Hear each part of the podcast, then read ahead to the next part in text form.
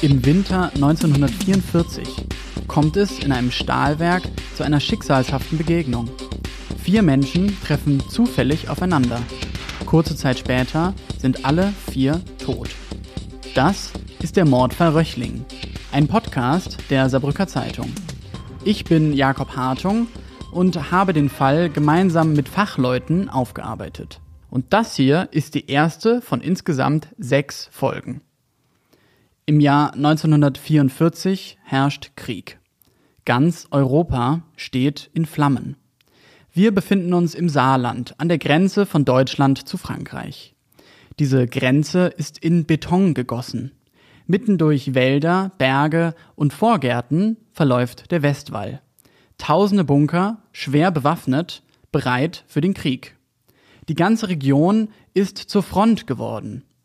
Nur wenige Kilometer entfernt liefern sich die Alliierten Gefechte mit deutschen Soldaten. Deshalb ist das Saarland evakuiert.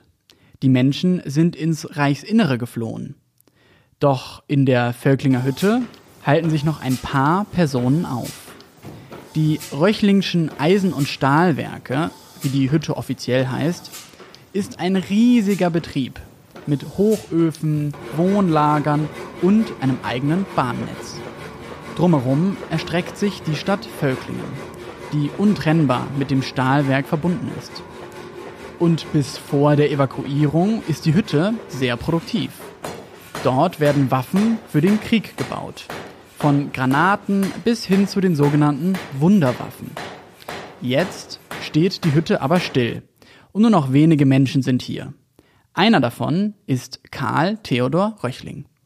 Der Juniorchef der Hütte und Kronprinz der Familie ist zurückgeblieben, um nach dem Rechten zu sehen.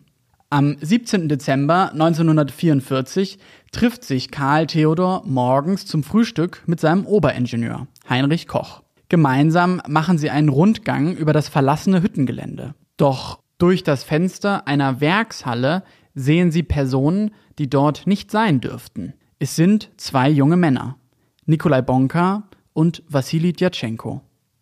Die zwei Deutschen und die zwei Fremden treffen aufeinander. Bonka und Djatschenko zücken ihre Waffen und schießen. Röchling und Koch sind tot. Die Leichen des Juniorchefs und seines Oberingenieurs verschwinden in einer Montagegrube. Die jungen Männer tauchen unter. Doch der Mordfall Röchling ist mehr als nur eine Zufallsbegegnung. Die vier Männer, Täter und Opfer, kennen sich zwar nicht, aber ihre Geschichte ist eng miteinander verknüpft. Kriegswirtschaft, die Nazis und Zwangsarbeit haben sie zusammengebracht. Doch in diesem Podcast geht es nicht nur um die Vergangenheit. Der Mordfall Röchling hat Nachwirkungen bis in die Gegenwart. Denn eine Legende rankt um den Tod von Karl Theodor Röchling. Dieses Märchen wurde gezielt verbreitet um Nazi-Verbrechen zu verschleiern. Und es hat funktioniert. Die Legende konnte sich noch bis zuletzt halten. Darum geht es später. Jetzt kommen wir aber erstmal zur Tat selbst. Dazu spreche ich mit Dr. Inge Plettenberg. Frau Plettenberg ist gebürtige Saarländerin, Historikerin und Journalistin. Sie hat den Fall recherchiert und ein Buch darüber geschrieben. Mordfall Röchling. Für ihre Recherche hat sie mit einer Frau gesprochen, die am Tatort im Winter 1944 dabei war. Diese Frau war die letzte Zeugin der Tat, doch ist inzwischen leider verstorben. Ich treffe Inge Plettenberg für einen Spaziergang am Tatort. Wir wollen über den Fall reden. Es ist ein seltsamer Ort. Wir sind mitten auf dem Gelände eines aktiven Stahlwerks. Nicht weit entfernt wird in riesigen Fabrikhallen gearbeitet. Hin und wieder fahren große Maschinen vorbei. Doch die Schotterstraße, auf der wir stehen, fühlt sich an wie Niemandsland. Zwischen ein paar Bäumen liegt Schrott herum. Außerdem einige hölzerne Eisenbahnschwellen. Sie sind grün überwachsen. Die Natur holt sich das Gelände wieder zurück. Doch hier, wo jetzt nichts mehr ist, stand früher mal die Werkshalle in der es passiert ist. Ich stand hier irgendwo Es war ein Gebäudekomplex und ein paar Schritte davon äh, äh unterhalb war die sogenannte Schwellenadjustage. In der hat man für den Röchlingschen Bahnbetrieb Eisenbahnschwellen passend gemacht. Ja, oder repariert oder was auch immer. Und das war eine Werkshalle. Die stand hier quer ins Gelände und war von oben her, äh, auf Luftfotos ist sie gut zu erkennen, weil sie so eine äh, ungewöhnliche Dachkonstruktion hat, hatte. Die ist irgendwann in den 1960er Jahren ist die abgerissen worden. Das ist der eigentliche Tatort, an dem 1944 am 17. Äh, Dezember Karl Theodor Röchling und äh, Oberingenieur Heinrich Koch auf die Männer gestoßen sind, die sie dann erschossen haben. Wir stehen an dem Ort, an dem Karl Theodor Röchling und Heinrich Koch vor fast 80 Jahren ihren letzten Rundgang durch die Hütte machten. Hier in Völklingen, einer Stadt an der Saar, ungefähr 10 Kilometer von der Landeshauptstadt Saarbrücken entfernt, steht immer noch ein Stahlwerk. Früher hieß es Röchlingsche Eisen- und Stahlwerke. Heute heißt es Saarstahl. Um uns herum erstreckt sich ein riesiges Fabrikgelände, auf dem aus Eisenerz bei großen Temperaturen Stahl hergestellt wird. Seitdem die Roheisenproduktion eingestellt wurde, gleichen große Teile des Geländes einer Ruine. Die alten Hochöfen sind als Weltkulturerbe klassifiziert und können von Besucherinnen und Besuchern besichtigt werden. Doch der ehemalige Tatort, an dem wir stehen, ist Teil des Fabrikgeländes von Saarstahl. Hier arbeiten immer noch über 10.000 Menschen in der Stahlproduktion. Und jetzt sehen wir ja hier so riesige Werksanlagen. Ja, das ist diese Walzenstraße, die äh, damals 44 nicht existierte. Mhm. Hier war, äh, auf dem Gelände befand sich ein, ja, ein Lager, ein Wohnlager für sogenannte Ostarbeiter mit doch einer ganzen Anzahl von Baracken. Da hatten 1500 bis 2000 Menschen drin Platz. Und da waren eben äh, äh russische Zwangsarbeiter äh, äh, der Völklinger Hütte, waren dort untergebracht. Aber als ich das zum ersten Mal gesehen habe, dieses Gelände 2010, da war es schon total verändert. Auf dem Fabrikgelände wird immer noch mit dem gleichen Werkstoff wie früher gearbeitet. Aber es hat sich seit 1944 viel verändert. Die Schwellenadjustage, der Tatort, ist lange weg. Und auch die Wohnlager gibt es nicht mehr, in denen Kriegsgefangene und Zwangsarbeiter aus ganz Europa eingepfercht waren. Ja, aber wenn ich mich hier umschaue, dann habe ich das Gefühl, es gäbe viele Orte, an denen ich mich verstecken könnte. Es ist so verwinkelt. Ja gut, aber das war damals halt was schon übersichtlicher. Hier sind ja jetzt auch viele Berge noch mit, mit, mit Schutt und Trümmern und was auch immer, von Rückständen, Schrott und so weiter. Das war ja damals nicht so. Damals gab es halt äh, die Gebäude und die Zwischenräume. Ne? Und äh, heute ist es halt mehr ein Ablagegelände und das war es halt damals nicht. Ne? Während unseres Spaziergangs kommt Inge Plettenberg auf die Situation 1944 zu sprechen. Ja, Anfang Dezember wurde die Hütte geräumt. Das heißt, äh, im Rahmen der Räumung des, der sogenannten Roten Zone, also des deutsch-französischen Grenzgebietes äh, und der potenziellen Kampfzone. Und dieser, äh, diese rote Zone ging von was, Saarbrücken bis ja, ganze Teile eben des westlichen Saarlandes. Und äh, die Bevölkerung wurde halt äh, in sogenannte Bergungsgebiete verbracht. In der ersten Evakuierung 1939 war das Thüringen und Nordhessen. Und in der zweiten Evakuierung war es das im Grunde auch. Aber es sind auch viele Leute einfach äh, in den Bereich des Saarlandes gezogen, die nicht rote Zone war. Also St. Ingbert Rohrbach zum Beispiel gehörte nicht dazu. Da konnte man sich dann normal aufhalten. Und viele haben sich dann dorthin verzogen. Es gab auch einige, ich weiß nicht wie viel, die hier geblieben sind, die in Bunkern oder in Höhlen, Stollen und so weiter äh, versucht haben, die Evakuierung hier äh, zu überstehen. Aber äh, so im Dezember, das war ein, ja, es war eine ziemlich unübersichtliche Situation, würde ich mal schätzen. Ne?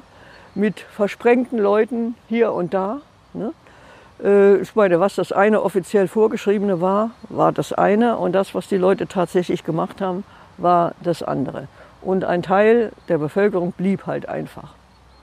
Und äh, hier die äh, Russen, die sich hier versteckt haben, die Hütte war definitiv geräumt. Die wichtigsten Maschinen waren weggeschafft in, äh, in andere Werke im Reichsinneren. Also die, die sich hier aufhielten, hielten sich illegal auf. Das war im Grunde ein todeswürdiges Verbrechen damals, sich hier in dem verbotenen, äh, geräumten Gebiet aufzuhalten. Seit Anfang Dezember 1944 sind die Hochöfen in der Völklinger Hütte stillgelegt. Die Röchlingschen Eisen- und Stahlwerke bauen keine Waffen für den verlorenen Krieg mehr. Das Gebiet ist rote Zone, aber eine unbekannte Anzahl an Personen hält sich dort noch auf. In der Stahlfabrik sind Juniorchef Karl Theodor Röchling und Oberingenieur Heinrich Koch noch da. Außerdem eine Notbelegschaft. Über die Zahl gibt es unterschiedliche Angaben. Ich würde mal sagen maximal 200, 150 bis 200 Personen. Techniker, Meister, Ingenieure und so weiter. Wie die ganzen Ausländer, das waren mehrere tausend, die dann äh, schließlich noch da waren im Dezember, wie die alle aus Völklingen weggebracht wurden, äh, ist auch noch nicht so ganz erforscht. Da gibt es auch unterschiedliche Angaben. Äh, aber so, dass die alle in einem Schwall abtransportiert wurden, das war wohl nicht der Fall. Äh, bei Röschling wurde dann zum Stichtag 30. November 1944 äh, ausgetragen. Das heißt, dann enden die sogenannten Arbeitsverträge für die Ausländer. Und was danach mit denen passiert ist, war dann nicht mehr Röschlings Verantwortung. Das heißt, dann haben die auch keinen Lohn mehr bekommen, dann war Schluss. Was ist mit den Leuten passiert? Ich, ich kann es mir schlecht zusammenreimen. Es müsste da einiges noch geforscht werden. Zehntausende Menschen aus dem Ausland werden ins Saarland verschleppt. Darunter Kriegsgefangene, Zwangsarbeiterinnen und Zwangsarbeiter und Arbeitskräfte. Sie müssen für den Staat arbeiten und werden dabei streng überwacht. Doch als Völklingen zum Frontgebiet wird, bricht dieses System zusammen. Wer kann, versteckt sich, in der Hoffnung, dass die Zeit der Nazis bald endet und der Krieg vorbei ist. Das war natürlich auch eine ungewohnte Situation. Es war still auf der Hütte. Sie haben hier bestimmte Geräusche, wie zum Beispiel die Elektrohängebahn, die die Hochöfen versorgt hat, ne, die also den äh, Koks und das Erz auf die Dichtbühne gefahren hat. Ne, diese, dieser geschlossene Kreislauf, äh, die hat ein besonderes Quietschgeräusch hervorgebracht. Also ja, schlechtes, schle, äh, schlecht geöltes Metall auf Metall. Mhm. Und das hat ein äh, Quietschgeräusch hervorgebracht, was die Völklinger lange äh, ja, rund um die Uhr, Tag und Nacht begleitet hat.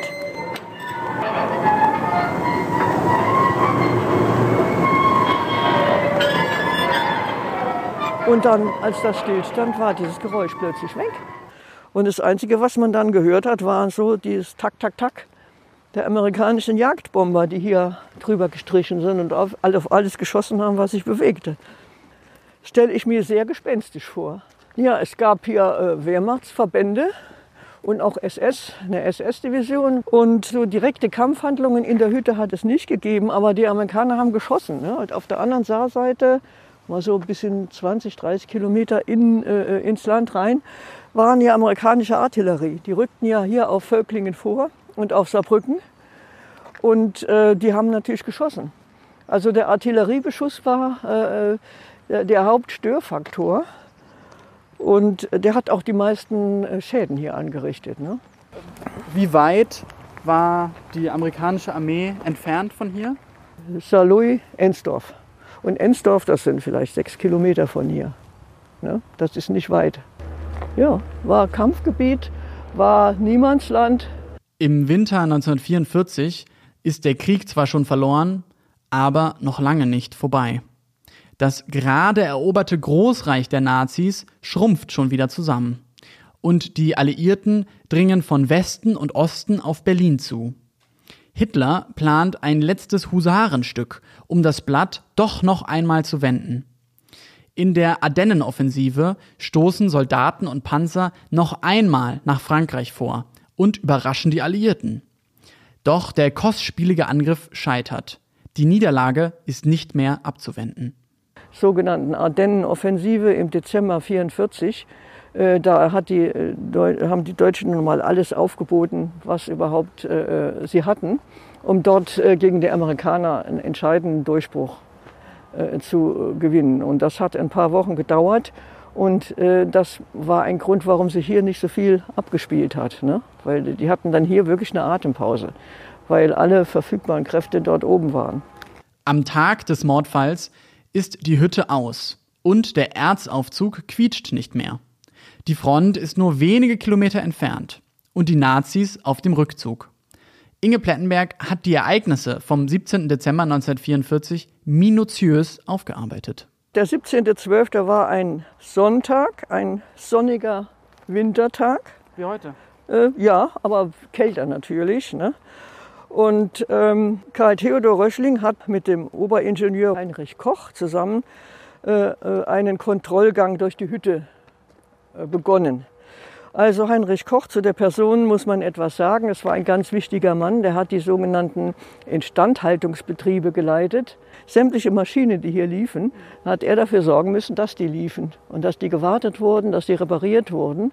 Und das war eine Riesenverantwortung für das ganze Werk. Ne? Eine unentbehrliche Person, Heinrich Koch. Karl Theodor war ja der Juniorchef. Er wohnte ja hier in der Nähe. Er hat sich mit Heinrich Koch getroffen in der Nähe von äh, Torhaus 2. Ganz am anderen Ende haben sie zusammen gefrühstückt und sind dann so gegen 10 Uhr morgens äh, losgegangen. Also hier, die sind diesen Weg natürlich jetzt in entgegengesetzter Richtung, müssen die gekommen sein. Entweder hier durch die Werksanlagen oder hier über diese Straße.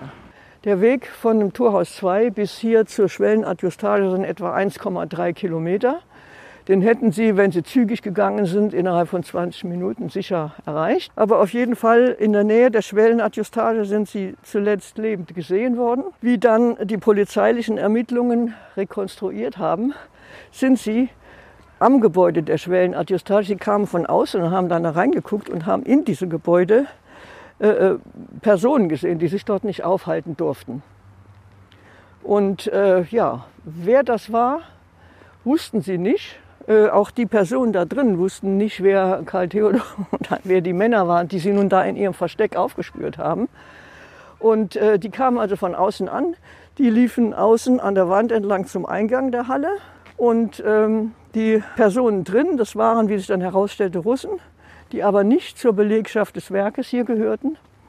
Und die sind äh, innen dann zum Eingang und am Eingang sind sie aufeinander gestoßen und die Russen haben sofort geschossen und äh, haben dann ausgesagt, wenn wir nicht geschossen hätten, hätten die uns erschossen. Karl Theodor hatte eine Pistole. Alle Direktoren haben damals äh, eine Pistole gehabt, äh, um sich da wehren zu können. Und die Russen haben offensichtlich aus einem Kriegsgefangenenlager, wie auch immer, da lagen offenbar Waffen noch rum in den Wachstuben, haben sie sich äh, äh ein Gewehr besorgt. Und die Situation war also so, Karl Theodor und Heinrich Koch waren zur falschen Zeit am falschen Ort. Wenn die da nicht reingeguckt hätten, ne, dann hätten die Männer sich da versteckt gehalten und sie wären möglicherweise gar nicht einander begegnet. Aber da sie sie gesehen haben, waren sie natürlich äh, gehalten zu sagen, ja, die halten sich hier verbotenerweise auf, das geht nicht. Ne? Die müssen hier festgesetzt werden oder was auch immer. Der Heinrich Koch hat möglicherweise häufiger Rundgänge gemacht, aber mit in Begleitung von dem Chef ist das wohl nicht jeden Tag der Fall gewesen. Mehr oder weniger dann Zufall, dass Karl Theodor dann diesen Rundgang mitgemacht hat und ja, sein Todesurteil damit unterschrieben hat. Die äh, Russen haben die dann in einer Montagegrube versenkt. Ne? Das war also so eine Grube mit so ein paar Treppenstufen runter, wo man praktisch von unten irgendwelche Wagen dann reparieren konnte. Ne? Und haben die dann dort reingelegt und haben zugemacht.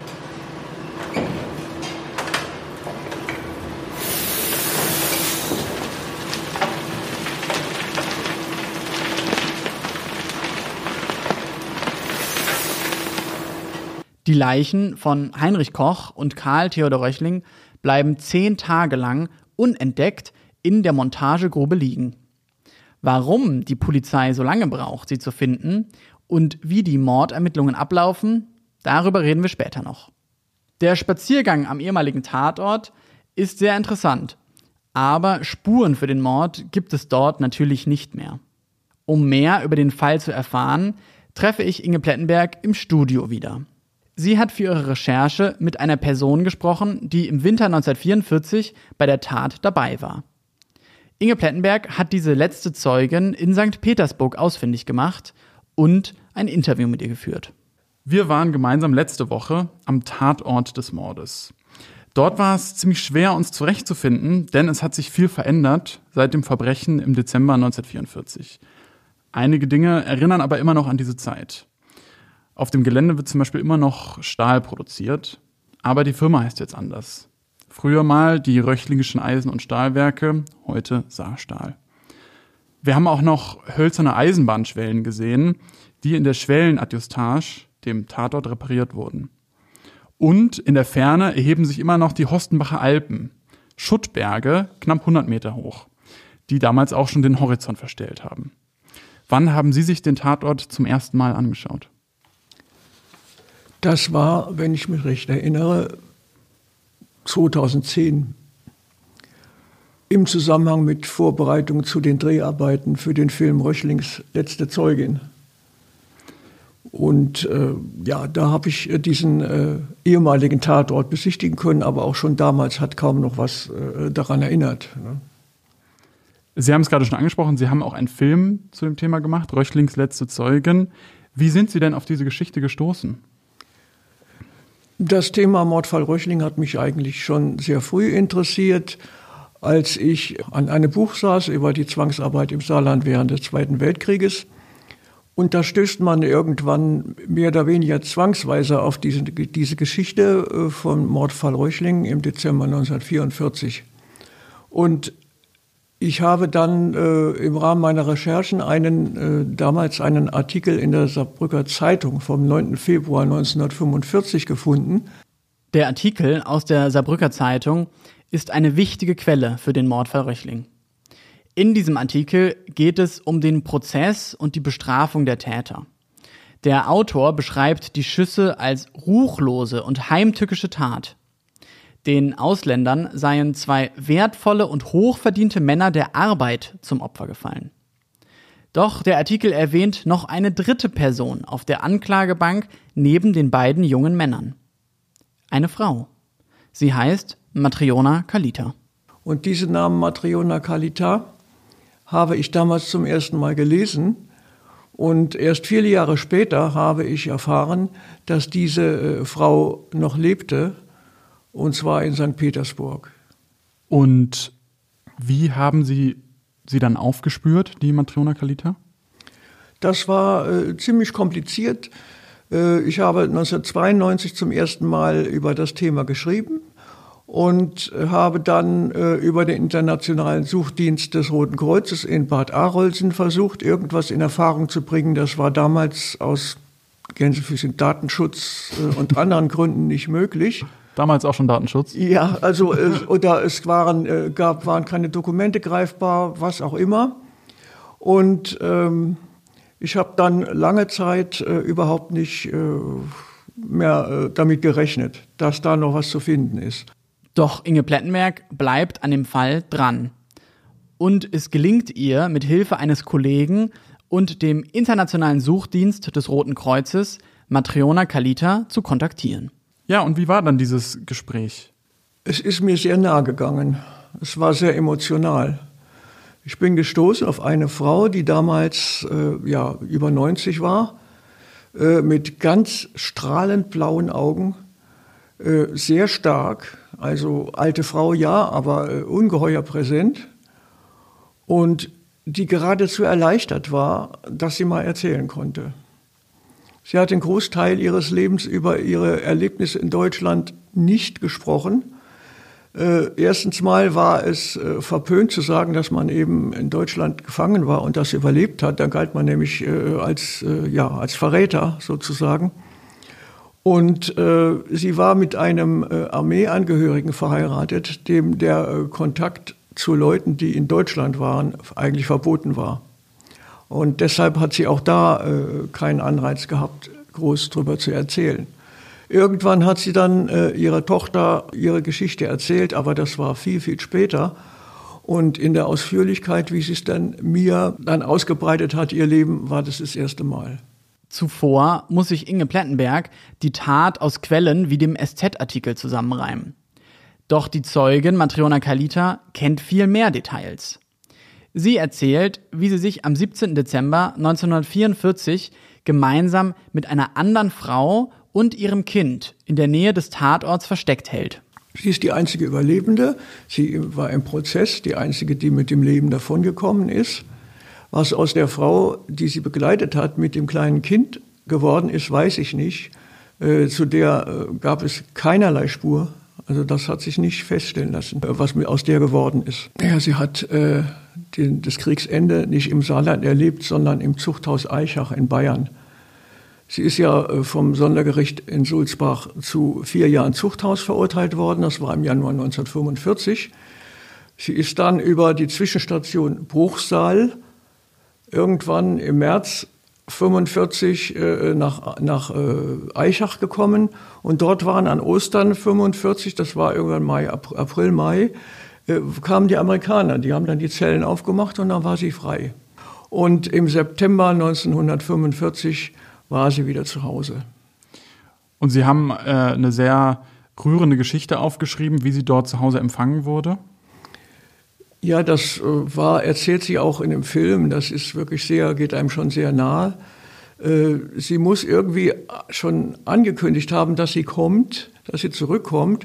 Und äh, ihre Mutter ist äh, wohl, äh, hat sie wohl jeden Tag erwartet am Bahnhof. Sie wusste aber nicht genau, wann sie kommt. Und als dann Matriona bei ihr an die Tür klopfte, hallo, wer ist da? Ja, ich bin's, Mama. Dann sei sie erst mal in Ohnmacht gefallen, die Mutter, weil sie damit nicht gerechnet hatte. Sie war jeden Tag am Bahnhof, nur ausgerechnet an diesem Tag mal nicht.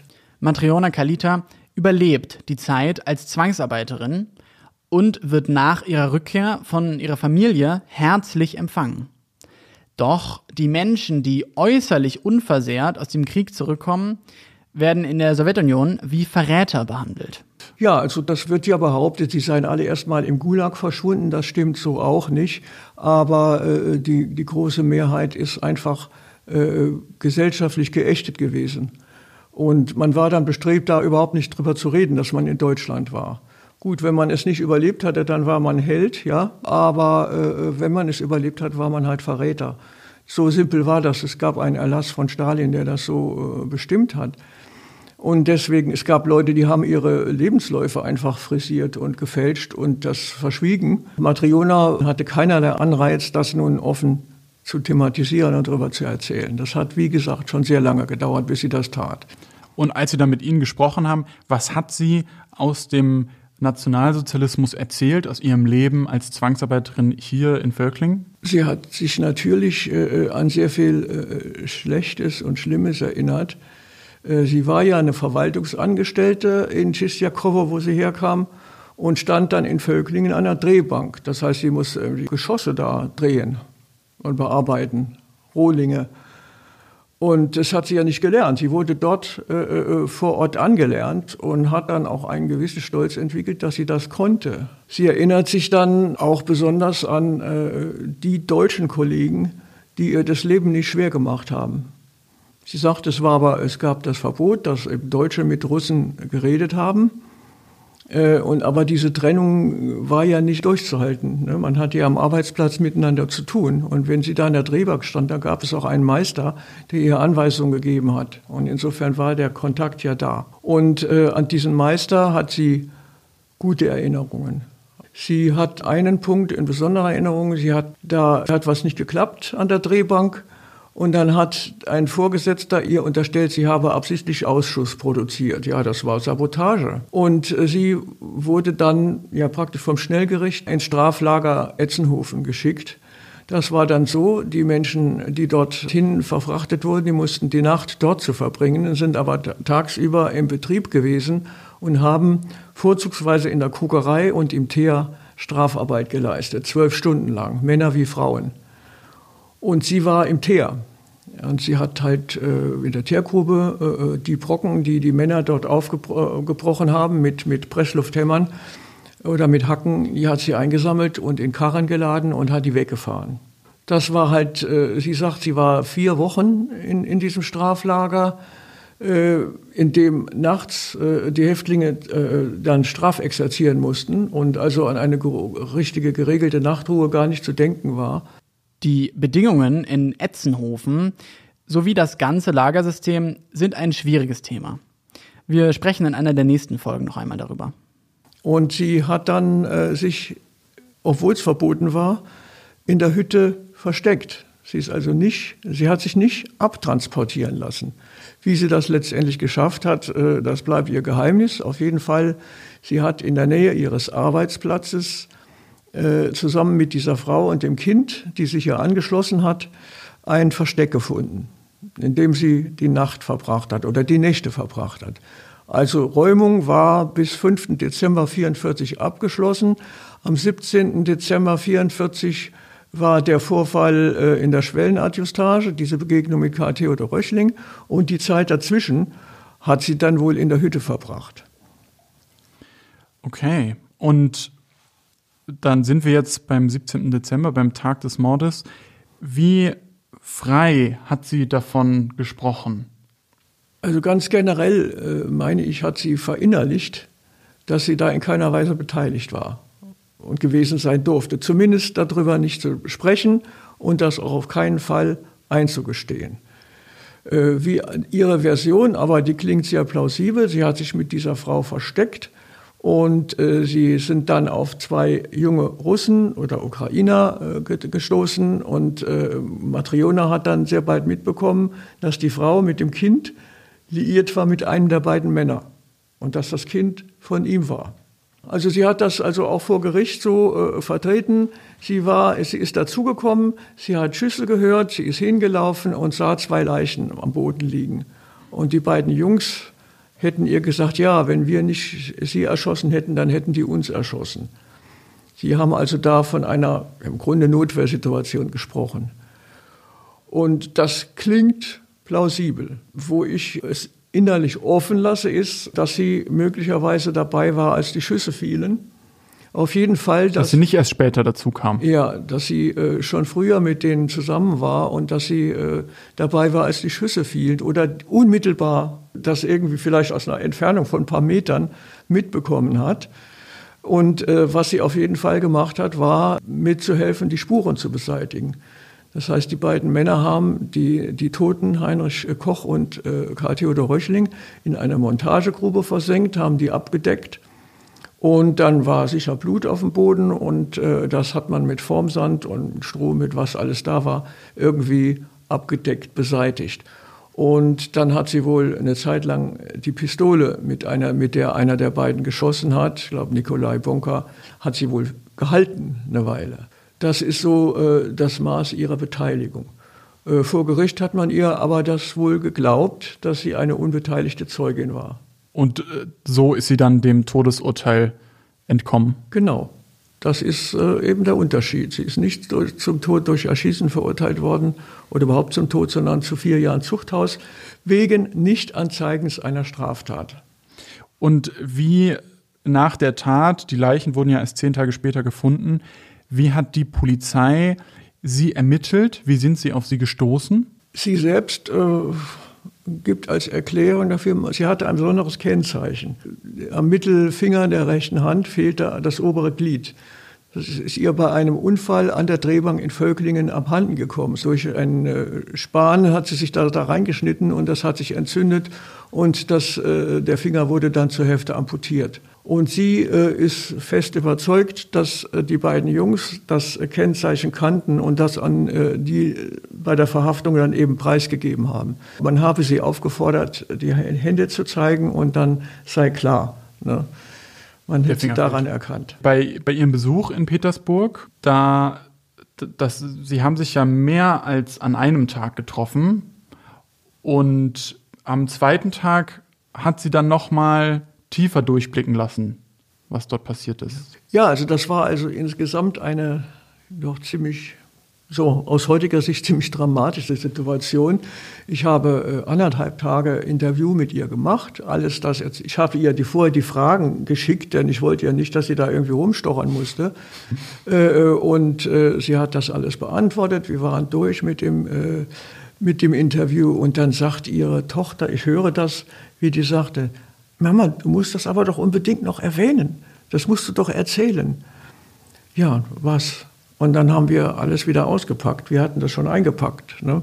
das, äh, die Kamera und alles. Dann haben wir alles wieder ausgepackt äh, äh ja, und äh, angeordnet. Und dann hat sie äh, so ja, erzählt, einer der beiden Männer wäre nicht gleich tot gewesen. Ne? Er hätte äh, um sein Leben gefleht und hätte versprochen, wenn man ihn verschont, wird er sie in ihrer, äh, mit dem Flugzeug in ihre Heimat bringen. Der Einzige, der da ein Flugzeug hatte, war Karl Theodor Röchling. Ich habe sie dann direkt gefragt, äh, waren Sie dabei? Und das hat sie verneint, also vehement verneint und sagte, das hätte ihr einer der beiden Jungs, also dieser Nikolai, hinterher erzählt, dass einer nicht gleich tot gewesen sei. Aber wie gesagt, das ist etwas, wo ich sage, das kann sie genauso gut selbst mit angehört haben. Was für ein Leben hat sie danach dann geführt? Sie war dann mit ihrem Mann, der äh, ein Eisenbahner war, der ist dann vom Militär weg wieder zur Eisenbahn und der hat äh, an irgendeinem Posten an der Bahnstrecke von Donetsk nach Briansk hat er eine, ja, so eine Schrankenwärterfunktion gehabt. Er war der Schrankenwärter, da gab es ein Häuschen, da haben die beiden gewohnt, weit und breit sonst nichts als diese Gleise und die Schranke. Und dann haben sich diese Züge angekündigt, meistens ja dann Kohle- oder Erzzüge aus dem Donbass, die rauschten da durch und äh, Matriona hat die Schranke runtergedreht. Ne? Und das war lange Jahre ihre Existenz. Also das ziemlich absurd, wenn ich mir das so vorstelle in der äh, Isolation, in der Pampa draußen. Da war sonst nichts, das habe ich auf Fotos gesehen. Und danach, äh, sie ist dann, äh, als ihr Mann gestorben ist, das muss irgendwo in den 2000er Jahren gewesen sein, dann ist sie nach St. Petersburg zu ihrer Tochter gezogen. In diese Wohnung, in der ich sie dann auch angetroffen habe. Sie war Jahrgang 1922, dann war sie 89 oder 88, als ich sie ihr zum ersten Mal begegnet bin. Und sie ist gestorben am 4. Juni 2020. Also da war sie 98 Jahre alt.